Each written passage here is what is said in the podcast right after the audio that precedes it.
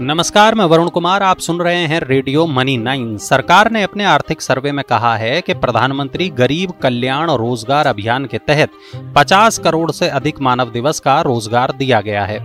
ये स्कीम खास तौर पर माइग्रेंट वर्कर्स के लिए चलाई गई है ताकि कोविड के चलते पलायन करके अपने गाँव कस्बों को लौटे मजदूरों को रोज़गार मिल सके।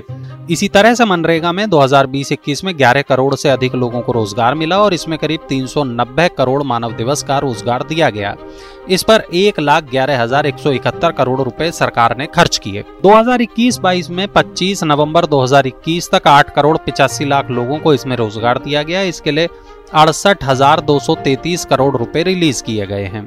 यही नहीं, मनरेगा में मिलने वाली मजदूरी भी बीस रूपए बढ़ाई गई है। सरकार ने अपने आर्थिक सर्वे 2021-22 में रोज़गार के हालात में सुधार होने की बात कही है। आर्थिक सर्वे में कहा गया है कि ईपीएफओ के हालिया आंकड़ों से पता चल रहा है कि नए फॉर्मल जॉब्स और मौजूदा नौकरियों के फॉर्मल होने में खासी तेज़ी आई है।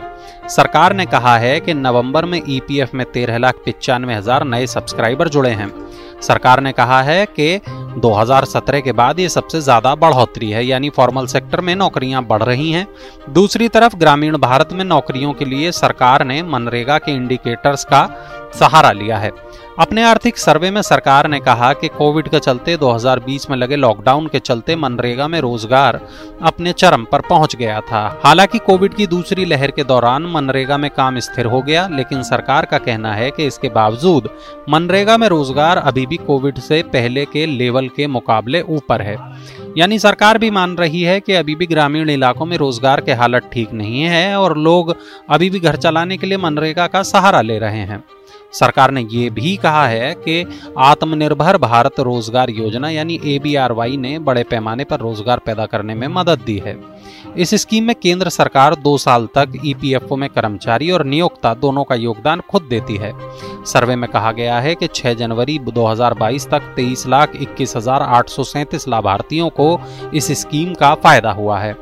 इसके अलावा असंगठित क्षेत्र के मजदूरों को नौकरी हासिल करने में मदद के लिए ई श्रम पोर्टल लॉन्च किया गया है। इस पोर्टल पर 18 जनवरी 2022 तक 22 करोड़ पिचासी लाख वर्कर्स ने रजिस्ट्रेशन कराया है। सरकार ने मनरेगा के लिए 2021-22 के लिए तिहत्तर हज़ार करोड़ रुपए का बजट आवंटित किया है। उम्मीद है ये जानकारी आपको पसंद आई होगी। ऐसी ही जानकारियों के लिए, खबरों के लिए आप सुनते रहें रेडियो मनी नाइन।